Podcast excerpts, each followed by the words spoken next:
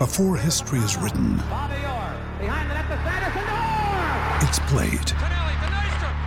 Before it's frozen in time, it's fought one shift at a time. Before it's etched in silver, it's carved in ice. What happens next will last forever. The Stanley Cup Final on ABC and ESPN Plus begins Saturday.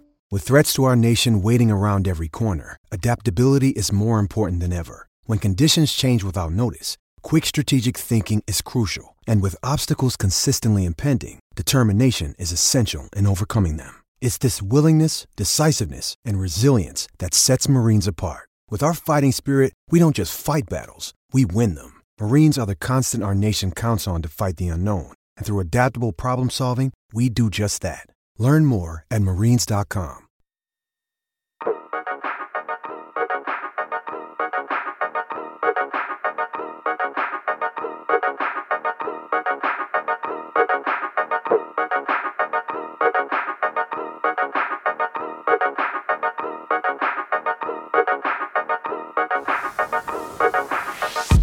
L'episodio 255 della riserva, il podcast che se la magna la Champions League. Eh, ciao Dani. No, no, vabbè.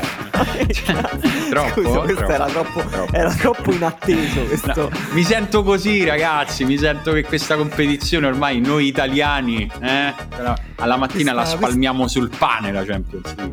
Eh? Questa grinta è quella che vorrei avere in un momento in cui mia figlia ha la febbre, tutte le persone intorno a me sono ammalate, compreso Emanuele Tutti. Sì. e tutti. E in più stiamo affrontando dei grandissimi cambiamenti. Simone Conte, maestro di vita, anche quando non fa le imitazioni, tra l'altro. Ma sì, sì, eh, ci, ci provo ragazzi, ci provo, eh, ma sono ispirato dai più grandi, eh, dai più grandi. Ma Daniele, parlavi di cambiamenti, ma a cosa ti riferivi? Non, non capisco, non capisco di cosa parli.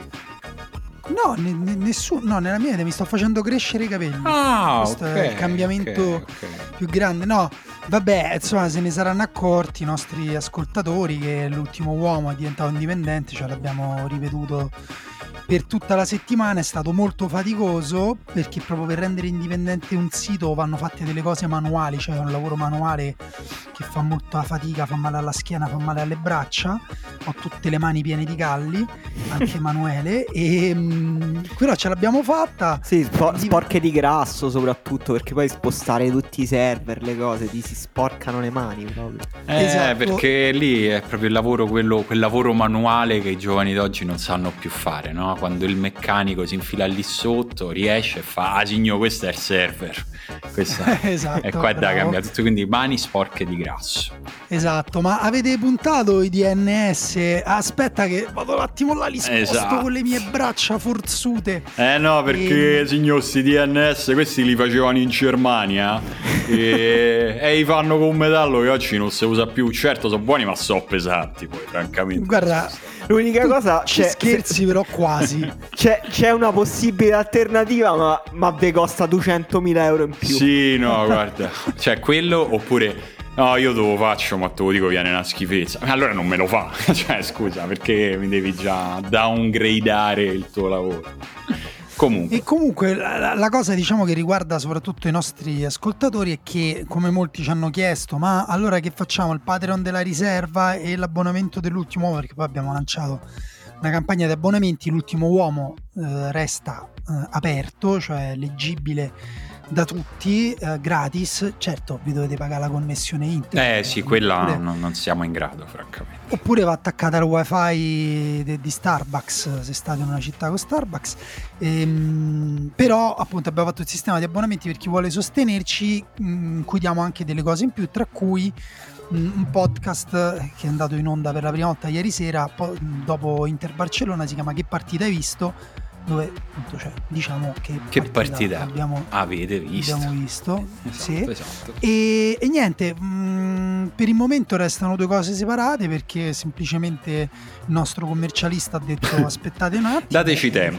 Com- In Italia il commercialista è Dio. Avete presente Game of Thrones, House of Dragon, eh, in cui c'è il re che dice come stanno. Eh, da noi è il commercialista. Cioè, Sì. Si fa alla riunione, c'è il trono, il commercialista. O le madri. Mia madre mi ha detto aspetta un attimo a chiudere il Patreon Esatto. esatto, Esatto. esatto, è così, è così. Però, Però quella è la tua madre interiore, Emanuele. Cioè, in realtà non c'era nella stanza, ma tu sentivi la sua voce. Con le madri funziona Esatto. così. diciamo, insomma, siamo, la cosa bella è che finalmente la riserva è un pezzo dell'ultimo uomo, che era anche una cosa no, strana, che ogni tanto ci chiedevate, ma perché fenomeno, ultimo uomo? Così adesso siamo una grande famiglia. E... Sì, eh, ecco, una cosa che non abbiamo potuto dire perché sennò sono antipatica tanto tempo fa, invece adesso la possiamo dire perché era, mh, come dire, tecnicamente giusta, perché l'ultimo uomo non era mai stato nostro e invece adesso è nostro, come la riserva invece lo è da sempre, perché fare lo stesso errore due volte sarebbe stato proprio da... Sì, sì, Credibile. questa, questa è una cosa che forse da fuori non si percepiva del tutto, però sì, la riserva, fenomeno, erano cose nostre, l'ultimo uomo no, adesso anche l'ultimo uomo è nostro, abbiamo fuso le due cose, però poi vabbè il nostro eh, progetto più a medio termine, lungo termine, è di unire comunque anche la riserva extra, il Patreon della riserva nello stesso abbonamento, dateci un attimo. Ci arriveremo, ci arriveremo e comunque grazie a tutti quelli che hanno chiesto, che si sono informati, incuriositi e in generale che hanno dimostrato il loro grande affetto per, per tutta la grande famiglia. Lo sapete chi è una grande famiglia? No. No. Eh, Lo sapete chi vediamo è tornato ad essere una grande famiglia? Bastavano L'Inter. due partite col. Bar- due cazzo di partite col Barcellona per tornare ad essere un grande cuore nero-azzurro che pulsa e pompa il Sì. sangue nero-azzurro. Eh? E l'Inter, che l'Inter sia una grande famiglia, si vede benissimo da quella foto eh, che è circolata un pochino eh, in giro di quando Gosens segna quel gol che si pensava fosse quello decisivo per la vittoria e la qualificazione, ma che comunque è rimasto un gol fondamentale. eh, che tutti i giocatori entrano in campo vicino alla porta del Barcellona, vicino alla porta di Ter Stegen, chi col fratino, chi in divisa da, da- da gara, eh, per un bellissimo abbraccio. Bello, Eh, bello, proprio...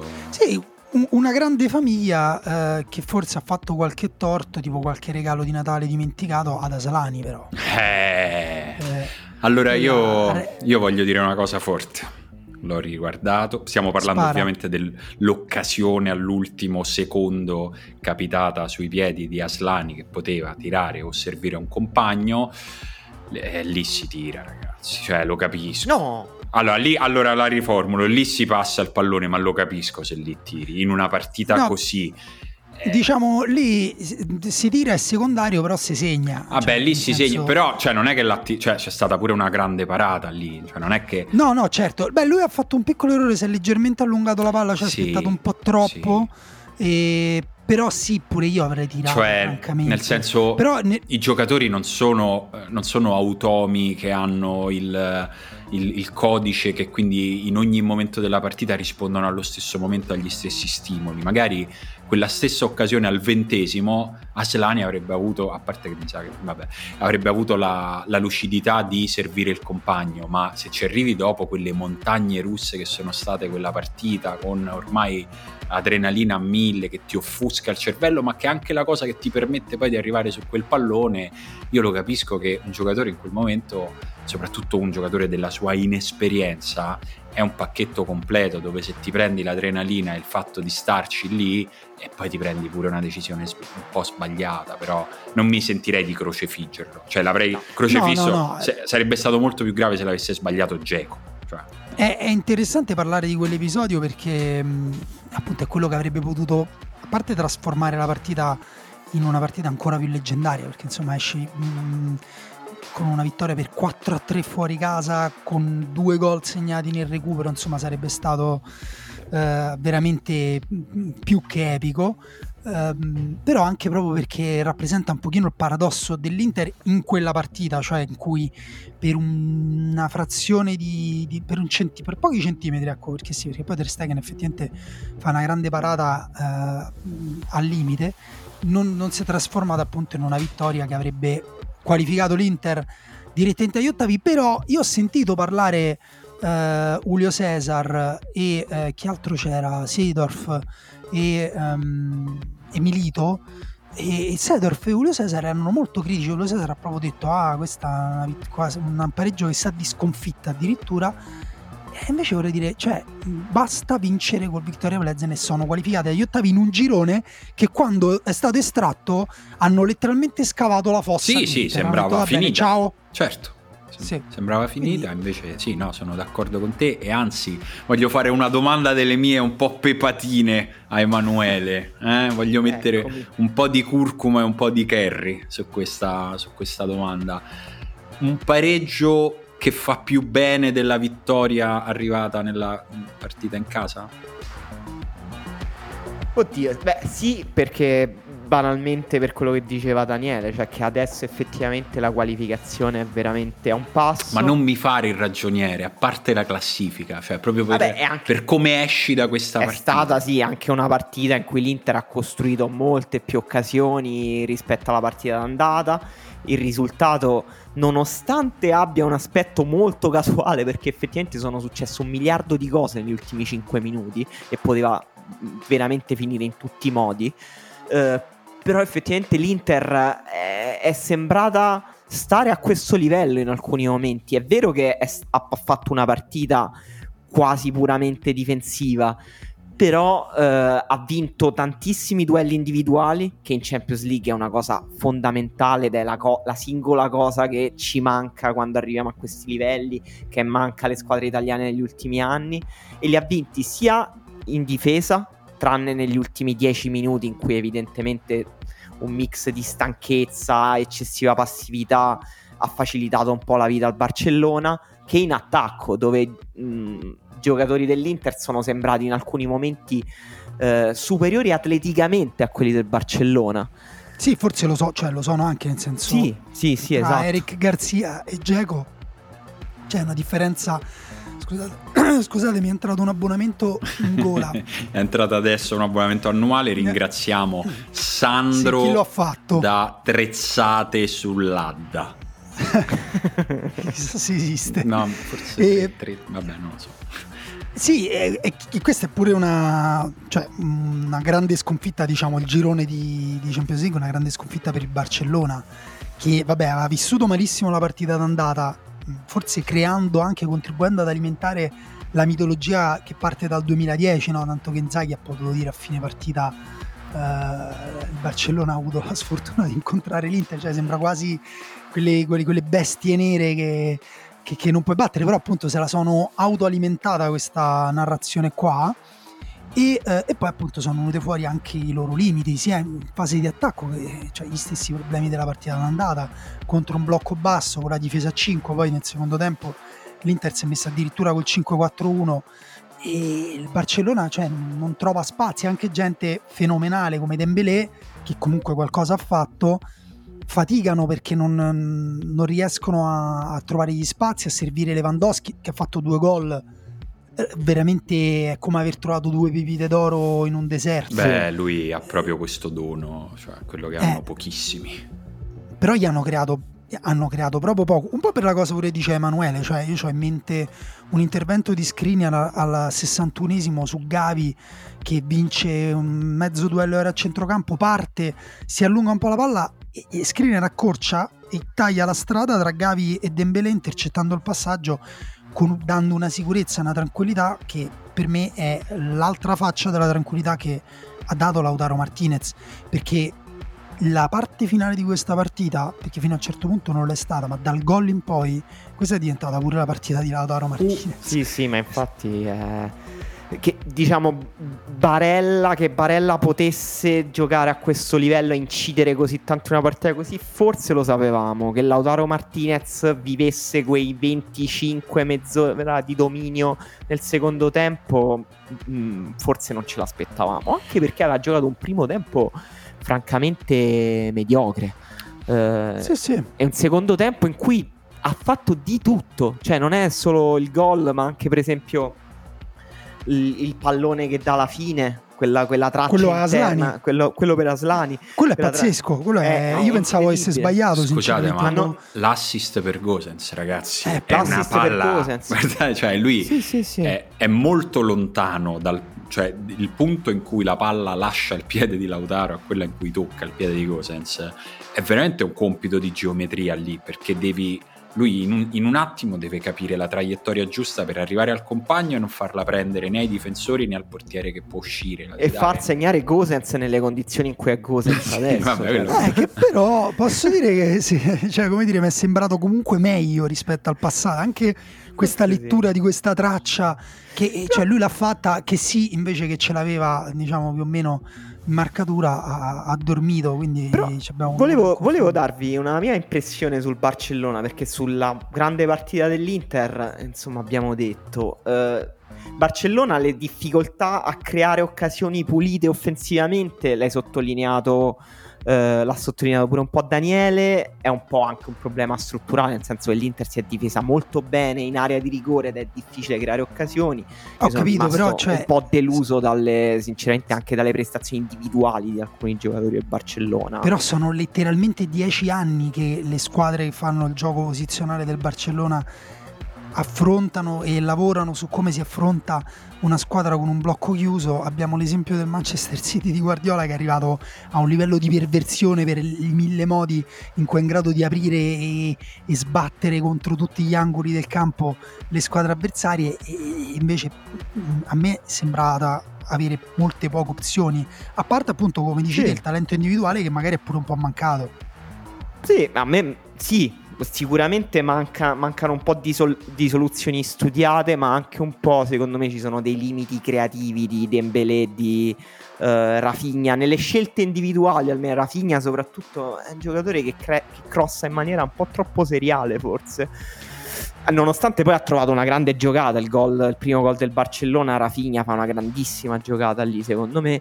Però a me è sembrata più che altro difensivamente, vabbè, la prestazione orrenda di, di Piquet è stata Mamma sottolineata mia. un po' da tutti, pure la, la, mollezza di Eric Garzia sul gol di Lautaro Martinez. Sì, io Però in generale mi è sembrata Piquet... una, una, no, una squadra un che... po'... Ah, no, già scusa, no, scusa. Eh, vedi che perché dobbiamo stare nella stessa Mexican no, stand-off. Volevo dire che Piquet due anni fa fece quella dichiarazione dicendo io se serve mi tolgo, eh, se volete mettere in mezzo forze sì, fresche. Ma poi non si due anni fa.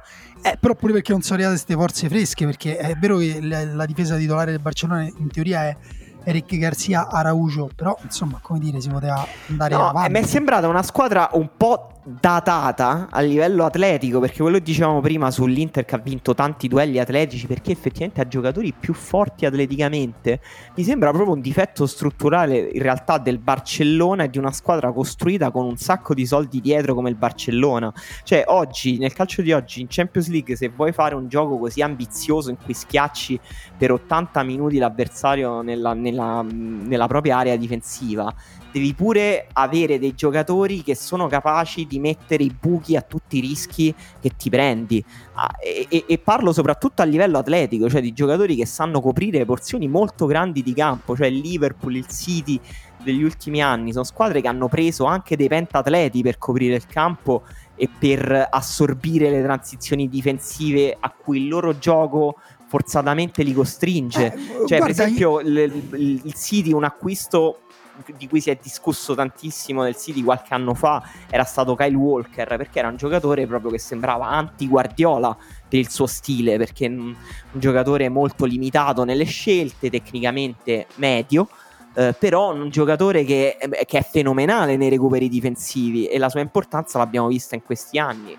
Se, per non parlare del Liverpool di Robertson, Van Dyke, Conate sì, sì, guarda, Araujo in teoria va in quella direzione là perché è un giocatore che appunto è molto forte in transizione difensiva, però vabbè adesso era infortunato e comunque appunto forse è un po' poco, soprattutto appunto considerando anche eh, qual è la tua, la tua seconda opzione. Però secondo me, ecco, cioè, non è per esaltare troppo la squadra italiana, però la prestazione offensiva dell'Inter in quelle transizioni è stata veramente eccezionale. Sì, ma no, per no, me cioè, la, cosa, la, cosa, da portarsi a casa più di tutto da questa... Non, no, non dal doppio confronto, proprio dalla partita di ieri, che è stata diversa per tanti motivi da quella dell'andata, è che ieri l'Inter ha giocato con coraggio. Cioè, la, mi sembra che tutto quello che di buono stiamo dicendo venga a cascata dal fatto che la squadra si è fidata di se stessa e questo è evidentemente qualcosa che sta succedendo, che è scattato probabilmente anche con la partita d'andata, però eh, è incredibile che questa sia la stessa squadra che ha fatto tanti passi falsi in campionato, perché ieri era nello scenario perfetto per implodere. Pensate all'Inter che abbiamo visto perdere punti in campionato, arrivare lì in uno stadio che ti abbaia contro da prima ancora che inizi la partita, prima ancora che arrivi nello stadio, andare sotto e c'erano tutti gli elementi per la squadra che si sgretola definitivamente dal punto di vista mentale. E invece non è successo e questo eh, andrà capito perché secondo me qualche indizio c'è eh, anche nella formazione, anche nelle scelte che Inzaghi sta facendo, evidentemente ha capito che questa è una partita, la partita del suo impiego, mi verrebbe da dire, che non si può giocare in modo conservativo e quindi ha fatto una scelta definitiva intanto in Champions sul ruolo del portiere, che è una cosa che ci siamo detti tante volte quanto può aiutare la squadra e quanto può dare sicurezza a un difensore sentirsi più garantito alle spalle, avere un giocatore che gioca di più coi piedi alle spalle, anche il fatto di schierare in una partita nella quale poteva anche bastarti il pareggio, ma schierare comunque Dumfries e non Darmian, andare comunque con le due punte e non magari con solo Lautaro e non eh, un Mkhitaryan a supporto, cioè Inzaghi ha trasmesso un coraggio alla squadra che poi si è visto in pieno in campo, la squadra che alla fine voleva vincere questa partita. L'occasione di Aslani capita per se sei una squadra che fino alla fine prova a volerla vincere perché è partita con quell'obiettivo e questo è quello che l'Inter si deve portare via, oltre a una quasi qualificazione in Champions. Sì, va detto che la situazione tattica invece non si riproporrà mai in campionato all'Inter, appunto proprio questa possibilità di concentrarsi sulla fase difensiva che appunto poi a livello mentale ti porta a unirti, ti porta a sacrificarti, cioè se sai che devi giocare una partita così sai che devi sacrificarti gli uni per gli altri, stare, eh, lottare insieme e sai anche che quando attacchi devi correre negli spazi. Adesso abbiamo nominato Barella e ieri ho sentito dire Barella mh, quando funziona lui funziona l'Inter.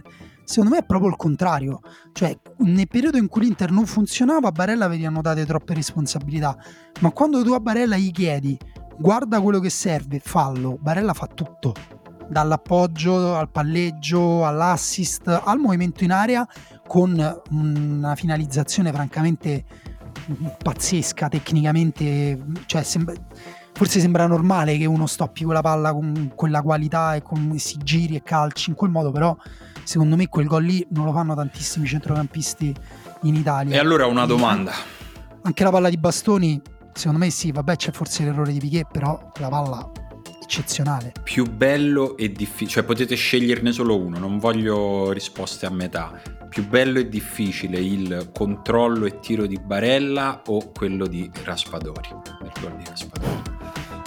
Mm, quello di Raspadori secondo me comunque eh, allora sì. perché, e allora sono tre sì la... come diremmo a X Factor Guarda, perché quella di Raspadori è proprio tipo, che ne so, mi dici Barella è una norcineria che ha un una buonissima lonza e Raspadori ha tipo inventato la mortadella con dentro la cioccolata. Tra l'altro non capisco perché non esiste ed è famoso in tutto il mondo. Cioè ci può costruire una carriera lui proprio semplicemente sul controllo e la rapidità di tiro che a me ricorda farò un esempio che eh, è strano però io mi ricordo che ero, mi ero appassionato al giocatore che sto per nominare proprio quando giocava ancora eh, se non sbaglio al Piacenza, la sua prima squadra, che è Gilardino.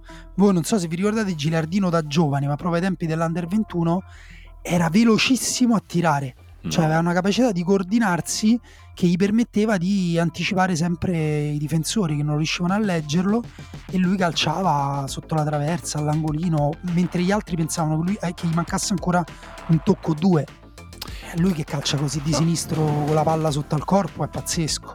No, è vero e Be- be- bello questo paragone, però mm, no, la cosa che, che, io mi ricordo aver scritto di Raspadori proprio quando stava venendo un po' fuori da, dal Sassuolo che aveva giocato forse una o due partite da subentrato e guardando i video mi sembrava che il tiro fosse la singola cosa, non che gli mancasse, però che per un grande attaccante era un po' carente, cioè faticava proprio a trovare esplosività nelle conclusioni. Invece a, da quando è arrivato al Napoli è diventato incredibile anche da questo punto di vista. Il gol di ieri io non so se l'avrebbe fatto due anni fa Raspadori. No, secondo me eh, no. Questo perché nel calcio si migliora ovviamente e Raspadori Soprattutto ha una... se sei giovane. Sì, eh, Raspadori ha una sensibilità tecnica da cui riesce a trovare anche eh, una grande efficacia nelle conclusioni che però ecco, la cosa che vi chiedo adesso è: ieri è rientrato pure Osimen. Adesso cosa deve fare il Napoli con Raspadori Osimen? Ti do la stessa, mi hai fatto la stessa domanda ad agosto. Quando parlavamo di quando lì, eh, il Napoli aveva appena diciamo, completato il suo parco attaccanti, io continuo sulla stessa risposta: giocano tutti, giocano tutti, ragazzi. Sono una partita ogni tre giorni e cinque cambi. Devi solo Beh, scegliere. Però l'hai chi... visto Osimen? Osimen è inquieto, eh. È inquieto. Ma se non... cioè, tu ogni settimana non devi scegliere chi gioca, devi solo scegliere chi gioca per primo. Ma poi giocano Scusa, tutti. però è. Scusa, ma è inquieto nel senso che ha, va a rubare la palla al portiere perché c'ha voglia eh, esatto. anzi, al difensore. Tutto. Eh, ma tutto, quello è positivo. Cioè sì, la, sì, cioè... irre... cioè, è, è irrequieto, c'ha un'irrequietezza. Eh, ieri... proprio uno che deve giocare ma assolutamente. Ma ben venga. La competizione cioè, è, può essere positiva all'interno di una squadra che lui sente che eh, ha due giocatori, perché poi attenzione c'è Raspadori ma c'è anche Simeone eh, certo. che cioè, ha fatto un gol importantissimo in campionato eh, pochi giorni fa e insomma anche lui eh, secondo me si mette in lizza per dire guardate che se serve io ci sto.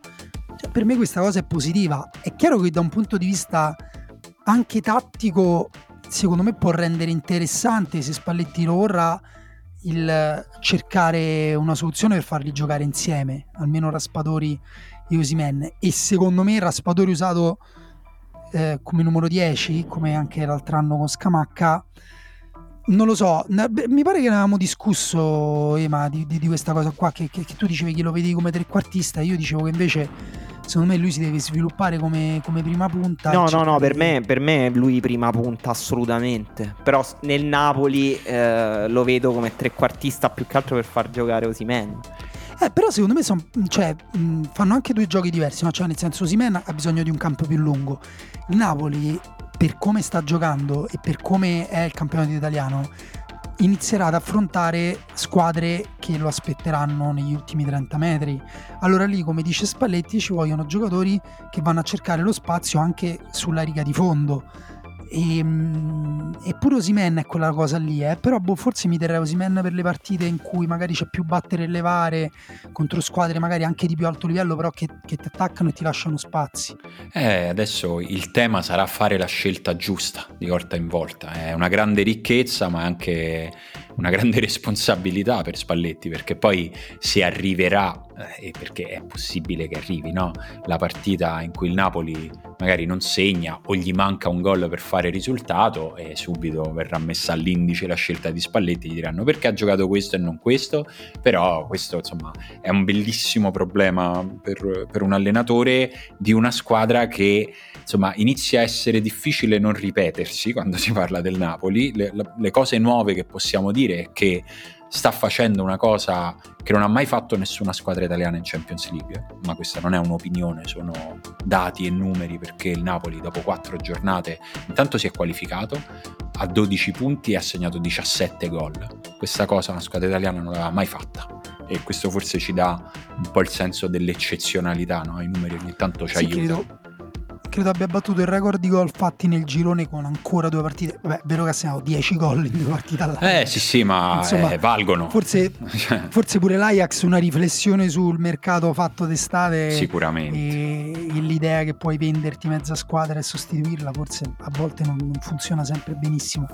Però per me è anche proprio una questione di, di mentalità, cioè appunto eh, il Napoli è, per me è questa squadra qua, cioè almeno cioè, quando è in forma sarà divertente, sarà una minaccia per qualsiasi squadra perché può fare appunto tre o più gol eh, un po' a chiunque, bisognerà vedere quando entrerà in una fase diversa se ci entrerà perché stiamo rivedendo Sì, all'inizio infatti, che col fatto che tra infatti. 20 giorni ci sarà un The Big Reset come lo chiamano i complottisti ma- magari il Napoli eh, riuscirà che ne so, da, da febbraio a ripartire con questo ritmo e, e quindi sarà questo tutto l'anno. Io francamente glielo auguro eh, perché anche perché proprio è bello e divertente eh, da vedere insomma. Però ecco si iniziano a vedere delle combinazioni fantastiche cioè um, anche ieri cioè, ieri o l'altro ieri no, cioè, l'altro ieri su uno dei gol c'è una combinazione Kvarastelia Zinischi che ti dici vabbè ok quindi stanno, stanno salendo ulteriormente di livello Sì, ma anche Lozano, ragazzi. Cioè, Lozano è finalmente il giocatore che il Napoli aspettava da quando l'ha comprato. Cioè, eh, sta succedendo adesso, quando ormai penso che insomma più o meno ci avessero perso un po' tutte le speranze. Eh, E va bene, allora lì te la faccio io una domanda brutta. Secondo voi chi dovrebbe essere il titolare? Lozano o Politano? Perché pure Politano sta facendo benissimo. eh, uno per volta. Ieri, ieri ha giocato Lozano, la prossima la gioca Politano. Cioè, il Napoli funziona così se i giocatori stanno a 100. Giocare ogni tre giorni e stare a 100 è difficile e quindi dove hai scelta, secondo me devi fare la scelta. E il Napoli eh, ha la fortuna, la bravura di avere la doppia scelta in quasi tutti i ruoli. Adesso dovrà affrontare l'infortunio di Rachmani, che è, è un problema, eh, perché lì dietro è dove no, è da quest'estate che diciamo "Mm, occhio, vediamo che succede se mancano i titolari. Eh, però su tutti Però anche di Anguissà. anche di Anguissa del quale bisogna capire ancora non è chiarissima l'entità però lì ecco quest'estate eh, hai comprato un Dombelé cioè non ci devi mettere un ragazzino della primavera Eh, però no, è, Non è la stessa era- cosa, chiaro. No, Eh. e poi soprattutto era in un- a un livello di forma in cui cioè, diventava insostituibile. eh lo so E- però lo, lo devi sostituire e, insomma la, la scelta ce, ce l'ha per sostituire non per fare la stessa cosa però anche a sinistra sta succedendo una cosa interessante perché eh, da che era un problema anche solo giocare con Mario Rui titolare fino all'anno scorso con prestazioni un po' così adesso Mario Rui è affidabilissimo e in più c'hai pure uno che spinge per togliergli il posto con le prestazioni che ha Olivera. Quindi ripeto cioè, gio- giocano tutti. Fi- fino a, quantomeno fino al mondiale poi dopo vediamo. No, è vero, è vero che insomma qualche infortunio lo devi, lo devi accettare, lo devi riuscire a, come dire, a sopperire, a- devi, devi colmare quel vuoto lì. E, e Ndombele può quantomeno crescere di importanza a livello della squadra, poi ecco, arrivare a livello di Anghissà eh vabbè non, non glielo puoi chiedere in vedo- questo momento No, di essere Anguissa. Però sì insomma è arrivato l'infortunio di Rachmani. È stata una settimana in cui sono arrivati infortuni importanti perché insomma un po' per caratteristiche dei giocatori un po' perché eh, un po' per storia eh, psicologica della squadra. Sì, no, ma ce lo stiamo dicendo insomma dall'inizio dell'anno che questa fase è una fase che espone i giocatori eh, e quindi c'è stato l'infortunio di Dybala, c'è stato l'infortunio di, eh, di Maria che insomma diventa un'altra tegola. Non so se prima di voltare pagina Emma se volevi aggiungere qualcosa sul Napoli. Se c'era qualcosa che ti- un colpo che ti era rimasto in canna, come diciamo al poligono. No, no, vabbè, ormai è diventata quasi una rubrica interna della riserva parlare di Quaraschelia ed è strano che No, non ne abbiamo no, parlato. Sì, sì. No? sì. Allora, Ecco, rettifico, Se siamo intoppati C'è- su qua la scheda. si dice Kvara. Guarda, eh. L'ha detto, c'è proprio un video suo, ce l'hanno postato. E allora si torna alla V, signori. Questa è la settimana della Va V. bene. Esatto. E, però, mh, ecco, giocatore che ha, tra- che ha somma di gol e assist più alta in Serie A e ieri pure ha fatto una serie di, di azioni incredibili, soprattutto per come è lucido poi nell'ultima scelta, eh, cioè al di là della, della qualità che ha del dribbling nella corsa, cioè la, la lucidità con cui fa l'ultimo passaggio o sceglie l'alternativa tra cross, scarico, dribbling, è sempre perfetto, che è una cosa che non ci si poteva manco troppo aspettare da un giocatore giovane che veniva da un campionato mh, tra virgolette minore. Sì, sì, no, eh, io pure non so. Non so che dire, cioè nel senso inizia a essere difficile, difficile parlarne, però è, è, bellissimo, è proprio una cosa, una cosa bella da vedere, si sprecano i paragoni col passato, si sprecano le previsioni su dove potrà arrivare, i tifosi del Napoli già cominciano a stare male perché si guardano negli occhi e dicono ma questo la, a, giugno, a, giugno, arriva, arriva il Liverpool con 180 milioni e se lo comprano. Vabbè, il Liverpool no, dai, il Liverpool Vabbè, ha preso Luis detto, Diaz diciamo, da quella parte. La prima che mi è Però... venuta in mente. Però fossi il Manchester City, un pensierino magari. No, lo sai che sta venendo fuori, mh, bellissima di Parastelia, che appunto quelle cose soliste che eh, sono, come dire, la punta e anche il, no, il restante 80% del, dell'iceberg del suo talento, eh, erano già pienamente sviluppate. Però quel 10% eh, di calcio associativo che appunto noi abbiamo visto fare tanto a Rubin Kazan o con la nazionale dove è appunto un one man show per forza eh, qui si sta vedendo che lì ha, ha, grande possibilità di sviluppo perché appunto creare quella sintonia con, con Zienischi eh, con Oliveira mm, con Mario Rui è più difficile, ma credo per carattere di Mario Rui, credo Mario Rui non abbia mai cenato con nessuno dei suoi compagni di squadra. credo sia una di quelle persone che mangia da solo eh, davanti alle serie Netflix e però appunto mh, questa cosa gli permetterebbe di diventare quello che si definisce di solito un calciatore totale cioè che può fare tutti i ruoli che può giocare da solo che può, può, creare e chiudere l'azione che può invece partecipare e giocare con tutti gli altri però ecco a me pi- interessa sapere la vostra opinione sull'argomento eh, che fa sempre il mio amico Giancarlo nel parchetto qua dove porto Easy a fare la pipì, che dice Vabbè, lui sostiene che ci siano degli influssi criminali dietro eh, il fatto di, che dice se no ti pare. Però, lui, però all'origine. Ma dietro cosa? Gli influssi criminali dietro cosa? Dietro il fatto che. Perché ecco, all'origine del, della sua frustrazione c'è il fatto di dire: Ma ti pare che il Napoli ha potuto prendere eh, questo giocatore rosica, così sta... forte per così pochi soldi? Perché poi sono 10 milioni. Sì. E oggi è facile, no? Ma Però certo, vabbè, ma sta, se... sta, rosicando cioè... come tutti i tifosi di tutta Europa. Pensa ai DS quanto stanno rosicando. Pensa ai DS delle squadre che possono spendere serenamente 20, 30, 40 come si stanno mangiando le mani. Però appunto, cioè, se voi guardate i video di, di Kvarastelli a Rubin Kazan o, o con la nazionale, cioè, era comunque questo giocatore qua. Poi tu ti puoi chiedere chissà come si adatterà al campionato italiano. Certo, perdi già un pochino più di palloni, quindi quello è è evidente, già adesso inizia a essere oggettivo e lo potevi immaginare. Però perché c'è stata la diffidenza? Perché non, perché, perché non l'ha preso nessun altro? Perché non c'è stata una competizione pazza? Eh. Ma è bastato andare lì quando è scoppiata la guerra a dire vabbè datecelo per questa borsa piena di soldi? Eh, non lo so, eh, questo non, non, so rispondere. Mi viene a dire forse non è bastato quello, cioè magari il Napoli l'ha un po' coltivato questo rapporto, nel senso alcune trattative conta anche chi arriva per primo e come ci arriva, cioè sono stati bravi. Eh, poi sicuramente... Capito, ma come fai, come fai, a non impazzire per questo giocatore se sei, che ne so, uno scout del Manchester United? Eh... Comunque, mm. secondo me c'è dietro il razzismo per le persone con le orecchie grosse, però magari potrebbe, mi sbaglio. Potrebbe essere un tema. E guarda, è un gancio che mi riprende quello di prima, perché ritorniamo su Di Maria, che comunque le orecchie grosse ce l'ha e non ne fa proprio... Cioè, non, No, questa è una mia hot take. Di Maria non ha le orecchie grosse, Ehi. ha le orecchie normali rispetto a una faccia, a un teschio molto piccolo. Allora, adesso mi apro una foto di Di, di, di Maria e ehm, no, no, Emanuele non te, la, non te la passo questa, cioè nel senso che sono vere... Oddio, sai che... allora, ha una faccia molto fina, cioè proprio molto sviluppata in, in altezza, diciamo.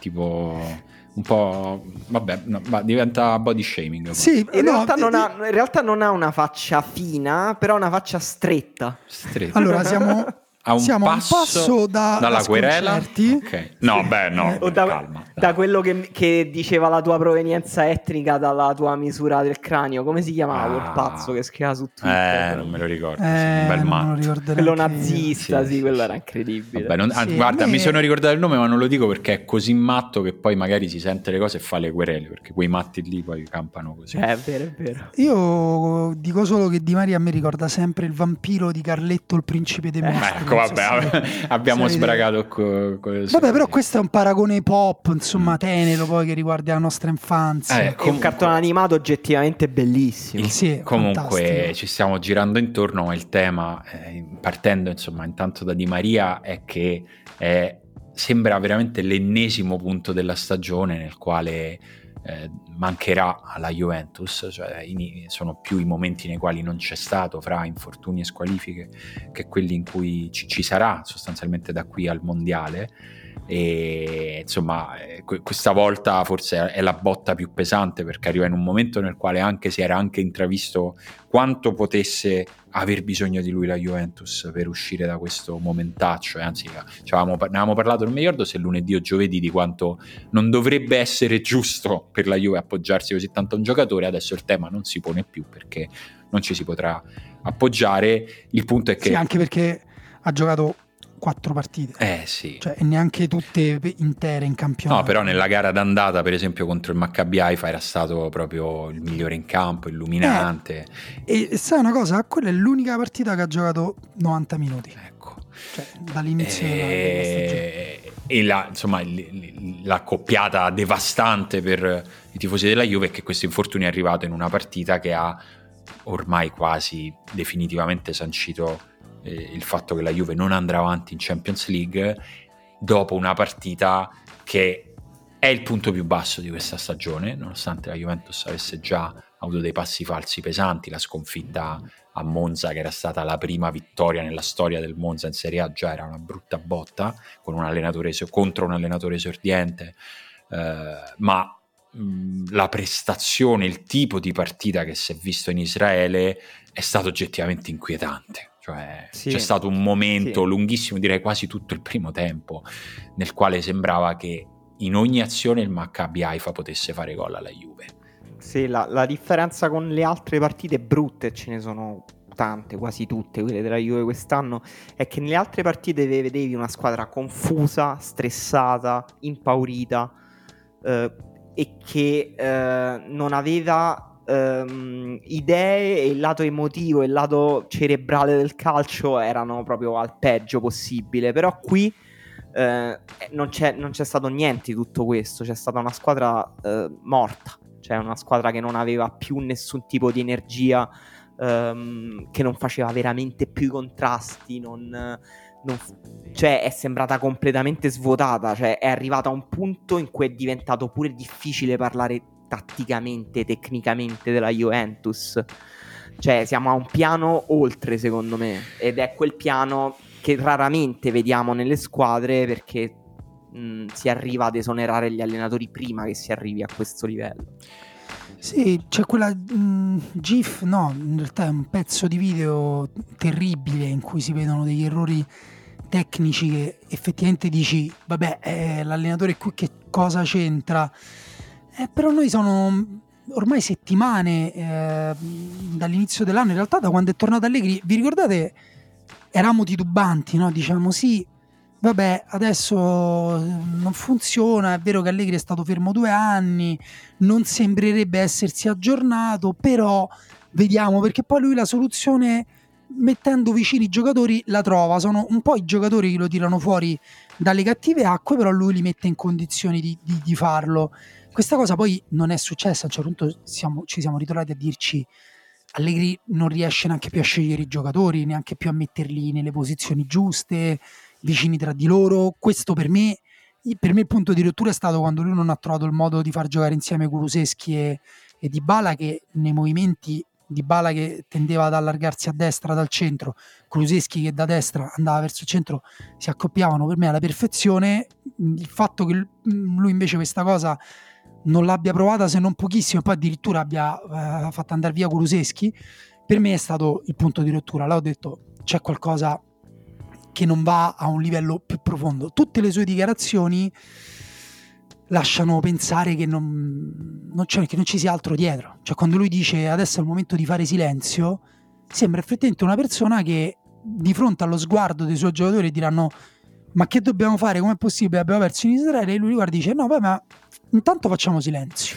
Beh, la, Però... diciamo la, la, risposta, a parte insomma, le risposte sul momento, ha parlato anche Agnelli, insomma, gli veniva chiesto da settimane dai, dai, tifosi della Juventus di esprimersi. La sua risposta è stata un po', un po' strana, nel senso che lui ha confermato la fiducia della società ad Allegri, ma quasi senza entrare nel merito della questione, nel senso ne ha fatto una questione di metodo, cioè come a dire eh, alla Juve gli allenatori non si esonerano, i bilanci si fanno a fine anno e io ci ho visto sinceramente anche un po' di spocchia verso gli altri, cioè noi non ci sporchiamo le mani con gli esoneri come fanno gli altri, che secondo me non è stata una grandissima cioè non so quanto sinceramente volontario o involontario, ma non, non, mi è sembrato un grandissimo attestato di fiducia nei confronti dell'allenatore dire non lo facciamo perché non si fa.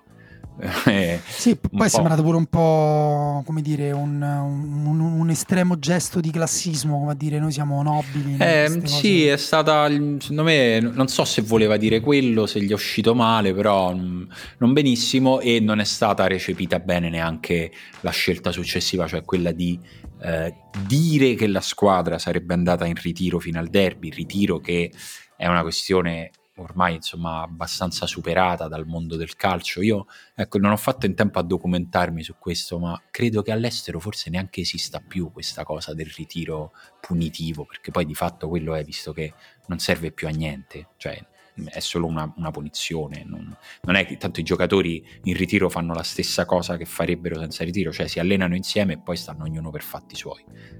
O lo fanno in, ognuno nella sua stanza o lo fanno andando a casa. Quindi cambia al punto che poi la Juve ha fatto andare i giocatori a dormire a casa, cioè di fatto è diventata una notte in più da passare lì, quindi eh, so, è evidente che c'è un momento di, di, grande tensione, di un po' di confusione che si riverbera poi in campo, ma inizia a capirsi che eh, c'è un momento di transizione generale nella Juventus. Io capisco anche che i tifosi la vivano molto male, ma guardandola un po' più da fuori, purtroppo è tutto normale, cioè la Juve sta uscendo, questa è la coda lunga del ciclo più vincente della storia del calcio italiano e i cicli finiscono così. E purtroppo eh, poi capisco che quest'anno le aspettative sono state rialzate da una campagna acquisti fenomenale perché sono arrivati giocatori forti in una squadra con già, già gioca- tanti giocatori forti. Però questa sembra proprio l'immagine di Bonucci fermo che fa passare Brian Diaz nella partita a San Siro sembra proprio un po' la foto di, di come stanno succedendo le cose in questo momento nella Juventus. Ed è normale ed è purtroppo è normale cioè purtroppo per i tifosi della Juve è normale a un certo punto non vincere e non c'è niente di sbagliato perché vince uno solo, e due se ci metti le coppe europee, ma non è che gli altri 19 sono dei falliti. Eh, è una ruota, è una ruota. No, su questo, su questo sono d'accordo, ma in parte, nel senso che uh, i cicli non devono finire per forza così. Eh, no, cioè, certo. Con questo disastro. Certo. Uh, anche perché il ciclo che aveva aperto la Juventus non era un piccolo ciclo, cioè era un dominio che aveva cambiato le gerarchie storiche tradizionali del calcio italiano. Ave- e la Juventus aveva accumulato un vantaggio competitivo rispetto alle sue avversarie che per dilapidarlo in brevissimo tempo come è riuscita a fare eh, ci sono voluti una quantità di errori incredibili. Ehm, per esempio, uh, il, il, Bayern Monaco è una squadra che viene sempre paragonata alla Juventus e secondo me giustamente perché anche la Juventus vede nel Bayern Monaco un modello. Uh, ed il Bayern Monaco non potrà mai attraversare una crisi del genere o comunque non l'ha attraversata negli ultimi anni in cui comunque ha dovuto rinnovare Beh, eh, ha Bayern visto Monaco... un calo della competitività quando ha, ha rinnovato ha preso Nagelsmann cioè nel senso eh, no ma ha fatto, ha fa... cioè, ha fatto Uh, si è rinnovato, ha fatto una serie di scelte anche molto pesanti e molto incisive in panchina, nel, nella rosa, nei dirigenti uh, e qualcuna è andata bene e qualcuna è andata male. Però il Bayern Monaco è rimasto comunque uh, come squadra dominante della Bundesliga, nonostante in Champions League ha avuto qualche difficoltà proprio negli ultimissimi anni però per arrivare al punto in cui la Juventus e vedere una fine così spettacolare del, de, del ciclo di cui parlavamo è perché gli errori fatti sono stati giganteschi. Sì, sì, più che altro è vero che c'è proprio la mano della dirigenza, lo vedi anche se vuoi fare come loro e guardare solo i risultati. Cioè, cambi un allenatore e comunque vinci il campionato, cambi l'altro e comunque arrivi quarto e ti qualifichi per la Coppa Italia. Sì, forse la vince ancora. anche la Coppa Italia, Pirlo. La, sì. la, vince, sì. la vinta, la vinta. E, e, invece poi cambi di nuovo e appunto e ti qualifichi solo, cioè sempre meno. Se la tendenza è questa, quest'anno manco in Champions League si qualificano, però è vero, ripetiamo che hanno fatto una campagna acquisti tale che se eh, saranno mai disponibili contemporaneamente Pogba e Di Maria e Kostic e magari a gennaio prendono qualcun altro per la difesa dove secondo me continua ad esserci una grande carenza sì, anche lì io però non capisco perché questa squadra non gioca con la difesa a tre. Cioè io non mi avventuro quasi mai in queste cose perché di norma penso uno che lo fa di lavoro e che li vede tutti i giorni ha degli ottimi motivi.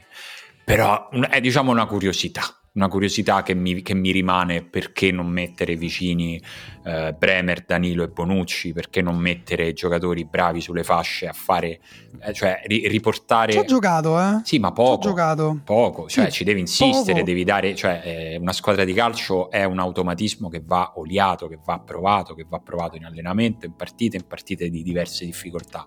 Se ci provi e torni indietro è peggio che non provarci. Sì, il fatto è che se metti, se, gio- se parti che devi mettere in campo Vlaovic e Milik, perché poi effettivamente sono i tuoi due giocatori migliori, poi il resto devi un po' deciderlo eh, per, per, per, compensare. Però ecco appunto, mh, la Juventus vabbè, ha perso la partita col Maccabi sorprendentemente. Stiamo facendo non solo noi, ma insomma tutta l'Italia gli sta facendo dei profundis perché è una di quelle sconfitte eh, difficili da, da, digerire. Però prima aveva perso una partita ancora più significativa, secondo me, con il Milan, di cui noi abbiamo parlato lunedì. Milan che nel frattempo, back to back, ha perso andata e ritorno con il Chelsea. All'andata, secondo me, scontrandosi un po' con i suoi limiti e con una partita non brillante anche. Al ritorno, eh, che vogliamo dire? Dillo, dillo, voglio sentire che lo dici tu. Dillo. Eh, a, me pia- cioè, a, me piacciono gli arbitri manipolatori, però cioè, il film che lui, cioè, la, la, struttura narrativa che lui ha dato alla partita non mi è piaciuta. Sceneggiatura cioè, scadente. Eh sì, cioè, ma inventati qualcosa di più figo. Cioè, devo dire, figo il fatto che dopo la partita Mason Mount ha detto non mi aspettavo il rigore e mi è dispiaciuto per l'espulsione. Questo bravo perché far dire all'attaccante che si bravo, è preso il rigore vero. che non era rigore non è bel personaggio, l'unico scritto bene. esatto, però cioè, per il resto effettivamente è un po' difficile da, da giustificare una roba del genere. Eh. Poi il Milan eh, appunto anche il Milan sta affrontando un momento in cui deve trovare qualche certezza in più. Sì, sì, però mh, viene dif- difficile dirlo dopo questa partita. Cioè, per me è francamente una partita ingiudicabile e rovinata dall'arbitro. Che f- probabilmente mi spingo a dire il Milan avrebbe perso lo stesso. Per- e avevamo visto no, il perché, perché? una settimana. Beh, l'avevi visto una settimana prima perché? Ok, avrebbe potuto perdere lo stesso, cioè diciamo non era... Ah, ok. mettiamola sì, così. No, vabbè, certo, lo scenario in cui te la rovina l'arbitro non era l'unica nel quale il Milan poteva perderla. Ok, non è Certo, questa, certo, non, è, non era una Milan contro una squadra di Serie B e dici Madonna è incredibile, ci voleva l'arbitro. No, il Milan poteva perdere lo stesso. Ma così noi non lo sapremo mai perché un signore ha deciso che quella sera aveva delle manie di protagonismo. Perché purtroppo è successo quello. Eh, perché eh, la sua valutazione sul rigore concesso, concesso al Chelsea poteva essere una valutazione, cioè si poteva sbagliare quella valutazione in campo, eh, però oggi abbiamo gli strumenti per non sbagliare quelle valutazioni a tempo reale. No, però per me il rigore si poteva dare, però l'espulsione no. Eh, ma se dai il rigore lì è, è rosso, non c'è discussione. E questa Eh, però cosa un arbitro stata- la deve sapere. Cioè, se quel... Cioè, hai... non c'è una via di mezzo, No. non si può dire ha interferito con l'azione, no, no, quindi perché- fischio la punizione, però perché non è quel- proprio quel chiara ti- occasione. Quel tipo di fischio è un... tu stai fischiando un fallo che presuppone che sia un dogso, come piace dire a noi arbitri, e lì è rosso. E un arbitro, que- questa cosa, un arbitro internazionale di quel livello lo deve sapere quando fa quella valutazione. A parte che per me quello non è neanche fallo. Cioè, un conto è appoggiare una mano, un conto è tirare la maglia. lui lì appoggia la mano con una entità che è normale, è un contrasto soprattutto per come ti abituano gli arbitri internazionali, cioè in campo internazionale si arbitra così, infatti ogni volta che vediamo le nostre squadre in Europa, i primi dieci minuti, soprattutto se siamo tifosi, diciamo, eh madonna ma questo non fischia niente, perché siamo abituati ai nostri. In Europa quell'entità di contatti non la fischiano e meno male ed è uno dei motivi per i quali le partite in Champions sono così belle perché gli arbitri lasciano giocare a maggior ragione dopo un quarto d'ora di partita, sapendo che se fischi quella cosa finisce la partita. Mai convinto, mai eh, convinto. Non mai si convinto. fischia, quel Mai rigore non convinto- si fischia. Lo, lo sai perché se Mason Mount tipo non riesce a tirare Esatto. all'indietro, però è vero che lo ostacola. Sì, ma lui tira, Però- cioè lui no- non sì, gli toglie la sì. possibilità di tirare, cioè un contatto di un'entità che non basta per distruggere una partita. E, Emanuele a calciotto te lo saresti preso quel rigore? Non lo so, non lo No, so, questa è una domanda difficile. non ce li diamo mai credo- quelli. Credo, credo di no. Forse mi- se, se fosse arri- a metà campo mi sarei preso il fallo, rigore forse no. Eh sì, ci sta. Ehm, no, è vero, poi cioè che lui deve estrarre il rosso, sì, è vero pure quello che dice Simone, perché il regolamento, detto questo, cioè cambiamo sti regolamenti. Certo, il regolamento non sono le tavole della legge. Certo. Cioè, cambia- come abbiamo cambiato il rigore espulsione automatica per il portiere, eh, cambiamo pure sul difensore in alcuni momenti. Creiamo più sfumature possibili perché tanto è inutile ricercare la, la regola e l'applicazione uno a uno perché è impossibile. Non, ca- non esiste un catalogo di situazioni limitato e, e scomponibile nel calcio. Quindi è inutile cercare di rincorrerle, rincorrere tutte le situazioni col regolamento. Però questo, vabbè, è il solito discorso. Mi, sembro, mi sento il solito vecchio che urla le nuvole.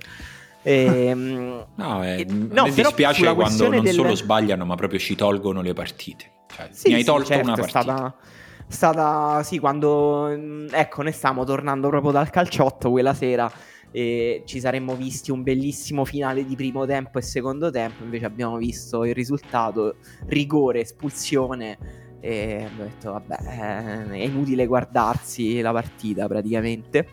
E però poi ho recuperato quei minuti che no, ho perso giocando a calciotto e il Milan in realtà l'ha giocati molto bene, cioè prima dell'espulsione il Milan stava molto bene in campo a livello tattico, a livello fisico, quindi sì, certamente avrebbe potuto perdere lo stesso, Ah, sì, eh, sì, no, sì, però la stato- partita l'aveva cominciata Sì, bene. Sì, l'avevo detta male, cioè, non dicevo che avrebbe meritato di perdere, ecco. però sì, poteva anche No. vincerla. Si era anche un po' sistemato Pioli rispetto all'andata, cioè era- all'andata, eh, se non ricordo male, andava proprio un 4-3-3 molto, molto netto, stavolta no, cioè si era messo 4-1-4-1, non so come lo volete chiamare.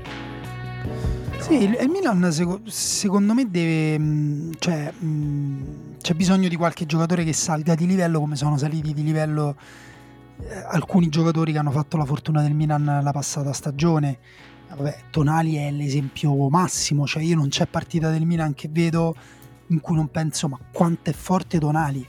Cioè, ma mh, non è che quando guardo il Liverpool lo penso eh, di tutti i giocatori o quando guardo Manchester City lo penso di tutti i giocatori. Cioè, per me Tonali come Barella sono dei giocatori quando stanno al loro meglio veramente di altissimo livello.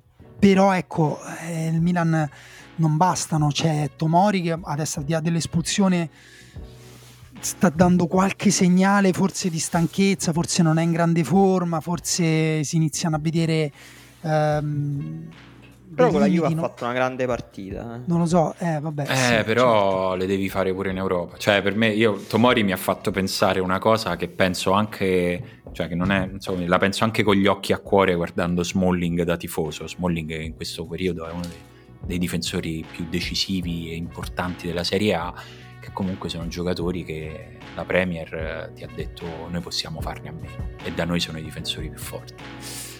Sì, però a volte ci sta pure un errore. Sì, sì, a volte lettura, sbagliano. No, che ne so, no, che ne so, non, non fanno a meno di Maguire o di tanta altra gente che, che non. A parte da noi forse Maguire sarebbe tipo MVP ogni mese, no, non lo so. Però secondo me non farebbe male in Serie A. No, no, non.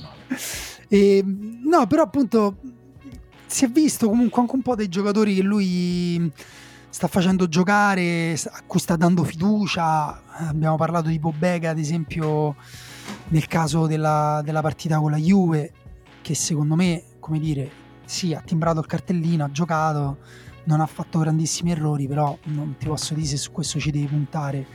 Benaser ha fatto un grande inizio di stagione, c'è avuto un piccolo calo, è venuto fuori. Gabbia non sembra a livello di Calulu, cioè non, gli servirebbe un nuovo Calulu perché ci hanno avuto così tanti infortuni di nuovo Chiere, di nuovo Calabria che a questo punto servirebbero due Calulu, uno da mettere al centro della difesa e uno da mettere a terzino. Brain Diaz con la Juve, eh, azione da sogno, anche se eh, non eravamo d'accordo con Emanuele, secondo Emanuele può diventare un'azione rappresentativa del suo stile, secondo me no, però insomma comunque sia eh, venisse fuori sto giocatore che, che, che, che preme per, per, venire fuori in ogni partita. De Ketelare, giustissimo che si prenda un momento, che ci metta un pochino a, a venire fuori, però eh, pure lui sarà fondamentale. Sergino Dest, possibile che, eh, come dire, non, anche questo non possa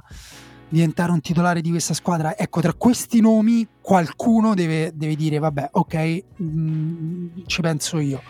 Ci ho detto questo Milan, cioè nel senso adesso non è che gli stiamo facendo il funerale europeo, il Milan si può qualificare, cioè è in una situazione nella quale anzi ha, mm, se, non, se non ricordo male, come piace dire a noi, ancora il destino nelle sue mani, perché se vince le ultime due partite il Milan passa, eh, che insomma è, è, una situazione ancora eh, salvabile e secondo me il Milan ce la fa, mi sento di sbilanciarmi.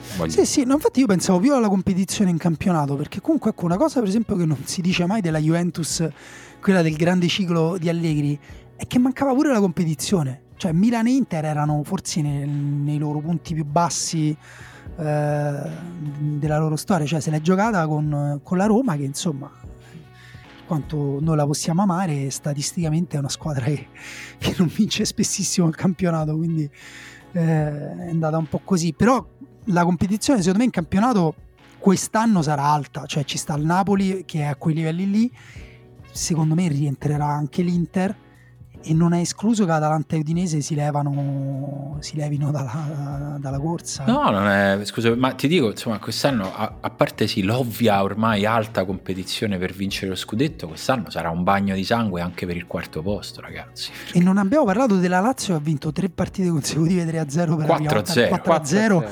4-0 per la prima volta nella storia della Serie A. Cioè, sì, sì, eh, ne abbiamo parlato lunedì della Lazio. Ecco, questo mi, mi dai l'occasione per rispondere al nostro ascoltatore che ci aveva detto ma state parlando un po' poco della Roma perché è proprio anche un po' una questione tecnica che noi re- possiamo registrare solo il giovedì la puntata della riserva e quindi siamo ovviamente la Roma, la Lazio e la Fiorentina giocano la sera rispetto a quando registriamo e quindi ne parliamo molto di più il lunedì dentro Gran Riserva, è solo, è solo per questo che ci hai sentito ultimamente parlare magari un po' meno sì. di queste squadre, però sì, la Lazio in questo momento, insomma, queste, questa striscia è stata incredibile e io guardo adesso la classifica Napoli, Atalanta, Lazio, Udinese, Milan, Roma, Inter, Juventus quattro di queste non vanno in Champions, una di queste non va in Europa, eh, auguri.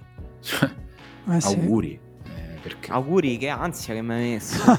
eh, quest'anno, quest'anno, è così e, e, io insomma l'Udinese la metto nella quota frullatore che ci ha regalato questa stagione pazza e quindi immagino che ci potrà restare in quel gruppo, ne parlavamo lunedì, magari un pochino più in basso, ma che possa lottare per l'Europa ormai potrebbe non stupirci, vediamo anche che, cosa fa a gennaio sul mercato in entrata e in uscita, però eh, insomma eh, è un campionato, un campionato che esattamente come ci aveva promesso rischia di essere un po' pazzo, campionato che riprenderà questo sabato con Empoli Monza e vediamo se Palladino riuscirà a fare la sua quarta vittoria consecutiva. Ecco, possiamo dire la cosa... Miglior allenatore della storia. Miglior allenatore della storia della Serie A. È tipo quei pugili tipo imbattuti, capito? Tu, 24 vittorie e 0 sconfitte. No, Palladino che sta creando un problema per tutti i suoi colleghi negli anni prossimi, perché sarà un ottimo controargomento a, all'argomento che usiamo spesso, cioè si esonerano troppo gli allenatori in Italia, ma sei sicuro, non cambia niente, e tutti diranno, eh, guarda Palladino. Eh? Guarda, guarda, Vabbè, però, guarda che era il no- Monza, guarda che adesso, guarda, mi pari tu Ah. zio, guarda adesso. Anche noi però col Monza eravamo partiti Sì, dicendo vabbè aspettiamo io Panciuto abbiamo detto vabbè eh, non gira sta squadra cioè bisogna pure lì andare a sensibilità non sono i Poi- risultati proprio ma pure le prestazioni quando vedi proprio che una squadra si è ingiallita e sta per staccarsi dal ramo devi fare qualcosa ma mh, ho letto una cosa bellissima cioè che Palladino, Palladino non è solo allievo di Juric eh, scusa di Gasperini esatto ma ha anche giocato con Juric quindi è Gasperiniano alla seconda Sì, sì. o no al cubo, al cubo È- forse è sì tipo cioè, quando fai la riduzione di porto, la- le riduzioni da mettere sui piatti, lui è riduzione di gasperinismo. Esatto. Sì. Adesso Lo però io sogno. Marco- lo scriveva Marco Maioli in un tweet in cui si segnalava il fatto che ormai la quota di eh, allievi di Gasperini in Serie A sta raggiungendo eh, percentuali bulgare, cioè il Verona esonerato Cioffi ha preso Bocchetti.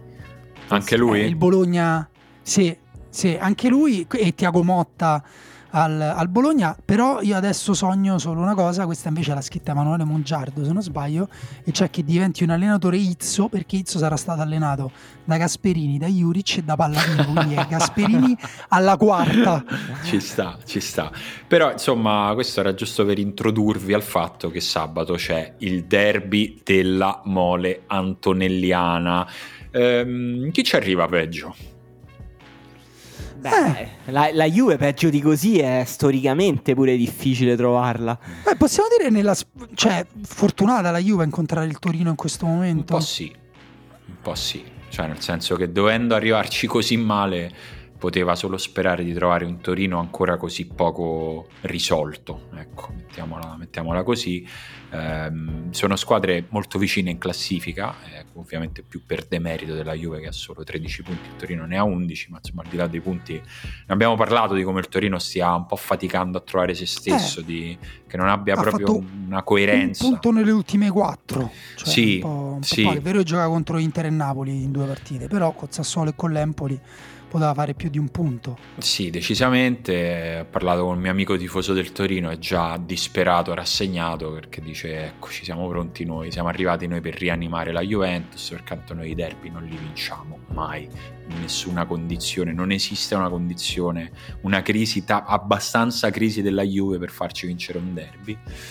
Però, Questo è brutto, devo dire è brutto ed è inedito anche proprio nel contesto e nel panorama dei derby europei, cioè anche nei derby molto squilibrati c'è la squadra più debole, lo vince un derby prima o poi, invece eh, proprio...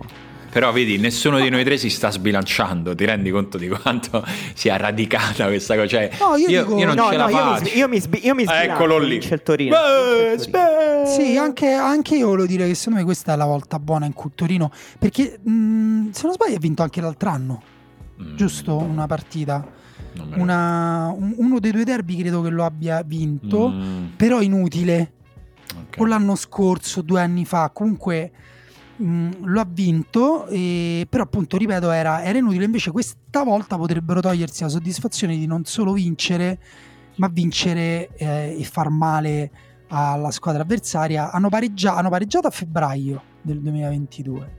Vabbè, mo poi controllerò. E, mh, quindi No, no, l'andata hanno perso. All'andata hanno perso l'anno prima, vabbè, mo vediamo. E, sempre pareggiata ad aprile. Sì, pareggiata ad aprile, vabbè, insomma. No, no, no, adesso- lascia, lascia stare, guarda, veramente è, è brutto, una cosa brutta da, da vedere. E, mh, sabato si chiude la giornata con Atalanta-Sassuolo e cioè, che, che dire? Che dire di questa? Eh, Cioè, eh, poi mi viene da dire... Pure questa sarà interessante tatticamente come partita, secondo me, perché sono due squadre molto strane e un po' mutaforme come squadre. Sì, con, con grandi individualità entrambe. Un Atalanta che per la prima volta ha subito due gol in una partita, ha subito quasi lo stesso numero di gol che aveva subito nelle precedenti 8, l'ha subite contro l'Udinese nell'ultima partita, ma per una grande Udinese. Sì, nell'ultima parte del- nell'ultima parte dell'ultima partita, in 20 minuti più, più o meno. Però ecco, mh, il Sassuolo mi sembra, rispetto a quello che dicevo prima del Torino, una squadra che invece sta iniziando a capirsi, cioè sta iniziando a capire come, eh, come sopravvivere alla, alla- alla sua campagna cessioni di quest'estate, diciamo. E, è una partita, secondo me, me meno, meno, scontata di quello, di quello, che ci si potrebbe aspettare. Cioè, non, non, mi stupirei per niente se il Sassuolo riuscisse a fermare l'Atalanta, così mi sbilancio. Mi sbilancio pure io. Sì, anche noi stiamo iniziando a capire il Sassuolo, nel senso che abbiamo detto che faticavamo a riconoscerne i giocatori. Sì. Adesso iniziamo un pochino. E per me Frattesi è, vale, vale, la stessa cosa per Barella, cioè quando il Sassuolo gioca bene Frattesi segna, Frattesi è pericoloso, Frattesi è utile. Eh, quando il Sassuolo non gira bene, Frattesi eh, non lo vedi, ti dici però non sta in forma. È una squadra che deve abbinare quel palleggio che comunque con Maxim Lopez, ecco, mh, mm, se, se, vi capita di guardarla, eh, mm, Maxim Lopez insomma salta agli occhi, non ve, dire, non ve lo devo dire io forse, però è effettivamente un giocatore eccezionale, uno dei pochi rimasti eh, al Sassuolo qualche piccola novità c'è. Possiamo iniziare ad arroverare. A, a, scusate, madonna, che, che parola arroverare. Vabbè, sono riuscito a fare. Possiamo però iniziare a, a, mettere, a inserire la Orienté tra le belle sorprese di questa stagione. Sì, sì, sì, sì. Non penso che. O, o, fuoco, o temiamo ancora l'effetto fuoco di paglia. Vabbè, ma per me le due cose non si escludono. Cioè, può essere una bella sorpresa e un fuoco di paglia. Tanto, cioè, la, la, cosa bella è come cioè, i giocatori delle altre squadre sono come i figli degli altri, no? Vedi solo la parte divertente. E quindi cioè, fa bene così, dici Madonna, guarda che carino quel bambino e poi la madre dice no, guarda a casa mi fa impazzire e tu dici, eh, beh senti però problemi tuoi. Quindi noi vediamo la parte bella della Oriente e tifosi del Sassuolo, poi diteci anche il resto.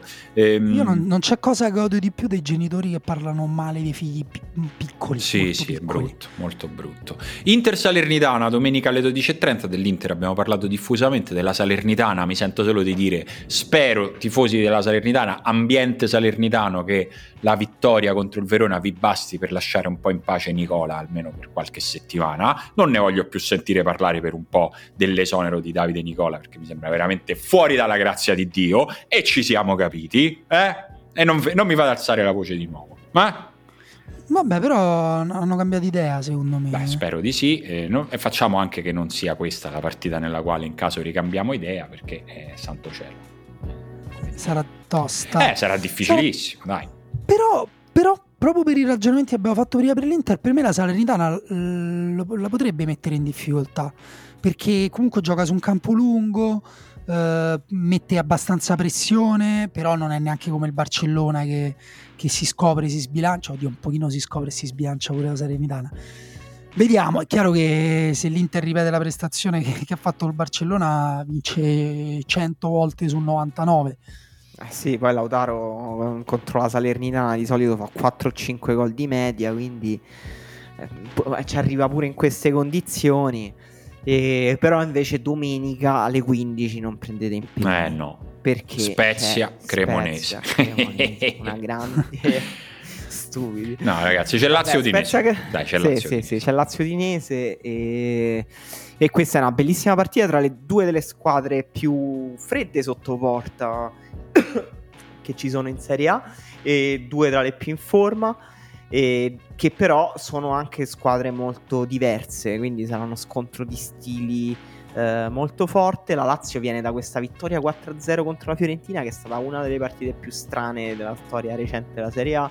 La Fiorentina poteva fare altrettanti gol, credo. Sì. E, ma, però allo ma... stesso tempo eh, la Lazio è una squadra eh, che eh, se, se, gli lasci quello spazio da attaccare con la qualità che ha è difficile che non ti faccia 4 gol. Possiamo, possiamo parlarne un secondo della Lazio, un secondo di più rispetto mm, al Sassuolo, perché è vera la cosa che dice Emanuele, se guardate le statistiche della Lazio è in overperformance, come si dice, cioè l'overperformance eh, guadagna più di quello che eh, crea diciamo, che può essere dovuto o alla qualità dei giocatori, però diciamo tendenzialmente l'over performance tende a normalizzarsi, quindi a un certo punto smetti di, eh, di, di guadagnare più di quello che crei. Però eh, io ho l'impressione che sia anche un po' parte del gioco della Lazio, che effettivamente si costruisce eh, delle azioni adatte anche alla qualità dei suoi giocatori. Cioè, mi spiego, il gol di Zaccagni, incredibile contro la Fiorentina, cioè colpo di testa, spalla alla porta, la mette all'angolino però eh, la palla che dà Milinkovic Savic è, è, come dire, il movimento di Zaccagni è fatto per quella palla là, è una palla che va quasi da sola in porta. Sì, sì. Quindi per me è un po', cioè come dire, sono un po', vanno un po' insieme queste cose. Poi è vero che difensivamente eh, soffre ogni tanto, però è vero pure che c'è forse il miglior portiere del campionato. Miglior portiere, vabbè, sì, Megnano non eh, sta calma. quindi eh, sta parando tantissimo, eh, sta parando veramente tantissimo. Anche Meret, anche Meret sta facendo una grande stagione, secondo me. Eh, anche Meret, però, vabbè, sì, forse si vede di meno per, per quanto sono sbilanciate le partite del Napoli, però Provedel sta veramente mh, facendo un, una grande stagione, secondo me. Anche Vicario eh, sta parando tantissimo nell'Empoli, però insomma prende eh, i suoi gol. Però ecco, mh, per me ci sta, cioè, se è un portiere così forte, eh, oh, be- beato te, cioè nel senso, sì, sarà un overperformance perché avresti dovuto prendere più gol, però lì non l'hai presi perché c'è il portiere proprio forte. Sì, sì, ma eh, io, per me non c'è mai un ma sulle prestazioni dei portieri e su quanto incidono sulla squadra, è un merito di chi l'ha preso, di chi ce l'ha messo, in questo caso anche della scelta dell'allenatore che è partito con due portieri più o meno alla pari e ha scelto... Anzi, era partito mettendo... Sì, uh... forse Maximiano era il titolare. Eh sì, si è fatto espellere dopo... Esatto, ha fatto un errore che pagherà per il resto della sua vita. Chissà se eh, qualcuno vedendo questa Lazio a Torino sta pensando, no? che, che, magari dargli due anni a Sarri può essere una buona idea. Mm? No, perché è, è molto diversa la Lazio di questa. Un po' crudele. Eh, un po crudele. però, insomma, l'hai cacciato come uno scemo. Vabbè. E, ehm, partite, partite, dai, andiamo, andiamo, a chiudere questo episodio prima che diventi un episodio monstre di Spezia Cremonese. Sinceramente, non ho niente da dire, devo essere sincero. non mi va di fare. Beh quello che... In bocca al lupo Spezia direi, perché la Cremonese ha iniziato a macinare punti e gol sì, direi, adesso sì, sì. si è anche sbloccato Dressers. È vero, ah, è vero, sì, non ho niente da dire perché ne avevamo parlato un po' di più lunedì, avevo paura di ah, ripetere. Emanuele, a, quant- a, quanti fantacalci hai Dressers? Dressers. No, Dressers. Ne- ne- nessuno, ma uh, la Cremonese purtroppo i punti ancora no e, ehm, dicevamo l'altro giorno, speriamo che la Cremonese non si disfi psicologicamente e quindi smetta di giocare bene come sta giocando. Eh, e secondo me questa partita è decisiva perché la Spezia è una delle squadre più in difficoltà proprio dal punto di vista del gioco quest'anno. Un'altra e... panchina che balla? Un po' sì, sì. direi di sì. Un po' sì, sì. balla anche, anche quella, ma io ti direi il povera tienitelo da parte, non te lo spendere per questa partita perché c'è Napoli-Bologna domenica alle 18, quindi se eh. vuoi usare un povero Bologna secondo me no, invece io non ho Dessers ma ho Osimen e Simeone al fantacalcio spero che giochi uno dei e due quindi giocherà che facciano almeno tre gol No, e questo così non puoi più tornare a Bologna eh. Eh, in, in, come tutti i weekend. E quindi è il derby delle città nelle quali non puoi più tornare perché al Napoli gli hai fatto troppi complimenti e quindi sappiamo che adesso sei persona ah, non gradita. Sono stato a Napoli praticamente una settimana fa, ho fatto i complimenti eh, eh, davanti a loro e loro erano tutti contenti di ricevere questi complimenti. Eh sì, intanto... Perché sono semplicemente il miglior popolo del esatto, mondo, le persone sono, più gentili. Perché sono persone straordinarie straordinarie. Eh, Napoli-Bologna è difficile immaginare una cosa diversa da una partita a senso unico. Cioè, eh, io eh, non è sì. che bisogna sempre per forza fare gli originali le hot take. In questo momento non riesco a immaginarla. Poi sappiamo che nel calcio succedono le cose anche e soprattutto eh, quando sono molto diversi gli stati fisici. Il Napoli ha giocato una partita mercoledì, il Bologna no. Questo sicuramente depone a favore a favore del Bologna. Il Napoli sì, è veramente detto. l'unica cosa, però. Sì, ci sono anche questi due infortuni dei quali abbiamo parlato prima, che bisogna vedere il Napoli come li riassorbirà, perché eh, non è uguale in questo momento giocare con o senza Rachmani. Le alternative sono Juan Jesus o Ostigard, che per motivi diversi non garantiscono in partenza lo stesso rendimento.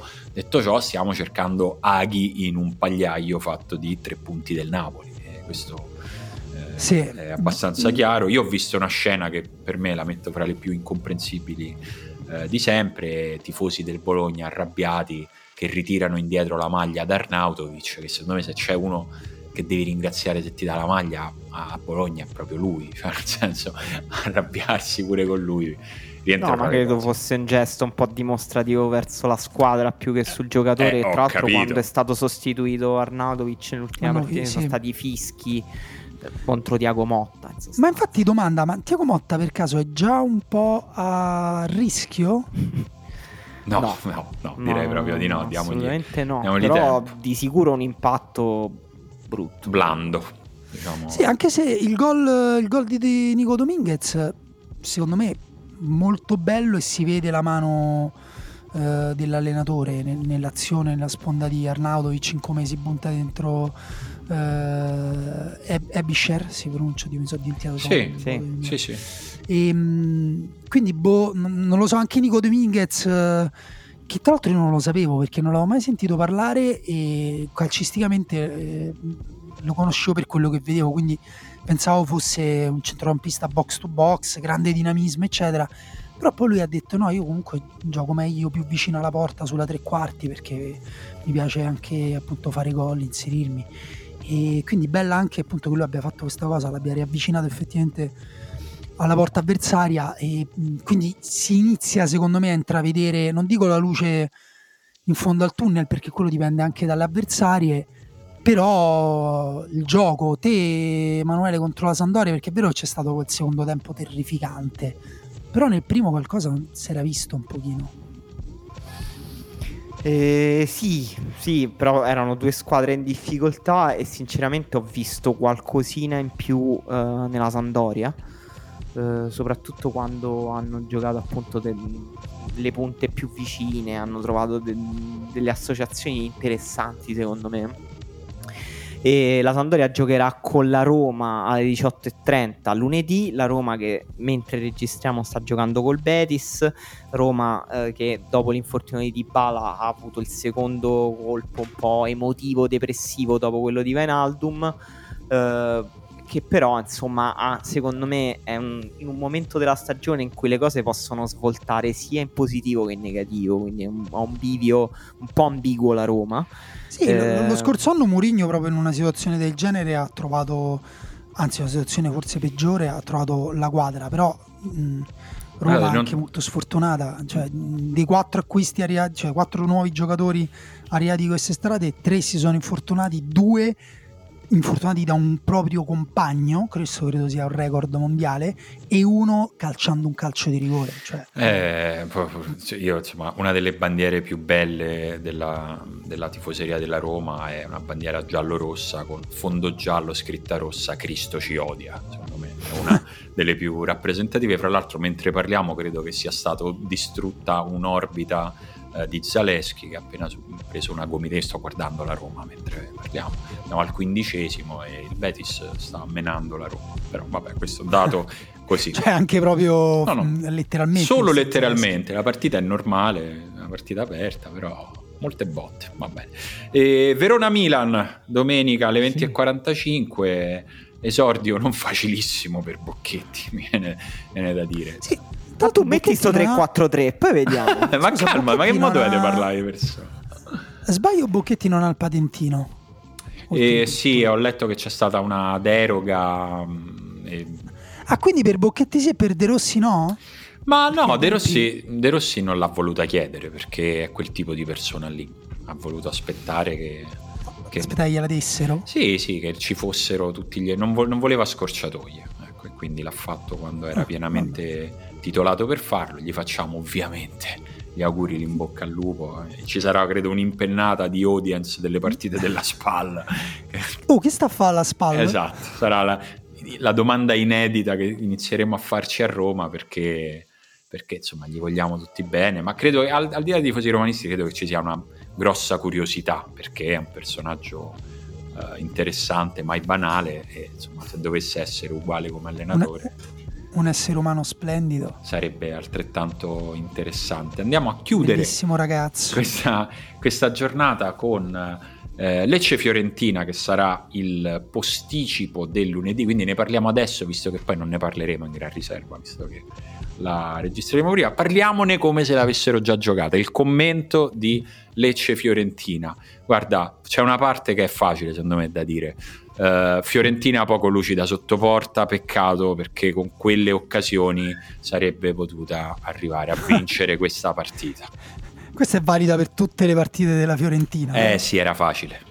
Questa era... No, invece, invece questa la Fiorentina la vince. Questa è la partita in cui la Fiorentina riesce a sbloccarsi. In cui Jovic me... ritrova se stesso? Sì, sì, secondo me tipo pioggia di gol, tipo Ma... 5 gol. Ma smettila mettila no, Però poi non, non, non, diventa un po' bulimia, no? Cioè Jovic non deve trovare un equilibrio. eh, cui, forse è meglio. Eh, eh, sì, non glielo auguro di fare una pioggia di gol contro Lecce anche, e non lo auguro a Lecce. E non glielo auguro anche perché contra Baschirotto, un personaggio della WBA. Quindi... Lecce che fra l'altro ha giocato un'ottima partita contro la Roma in 10, una partita che si era messa eh, mali- sì. malissimo malissimo per il Lecce, un po' per incapacità della Roma di chiuderla, la Roma che insomma insieme alla Fiorentina è la squadra che sbaglia più occasioni chiare da gol in Serie A eh, e l'ha fatto oh, anche per... contro il Lecce.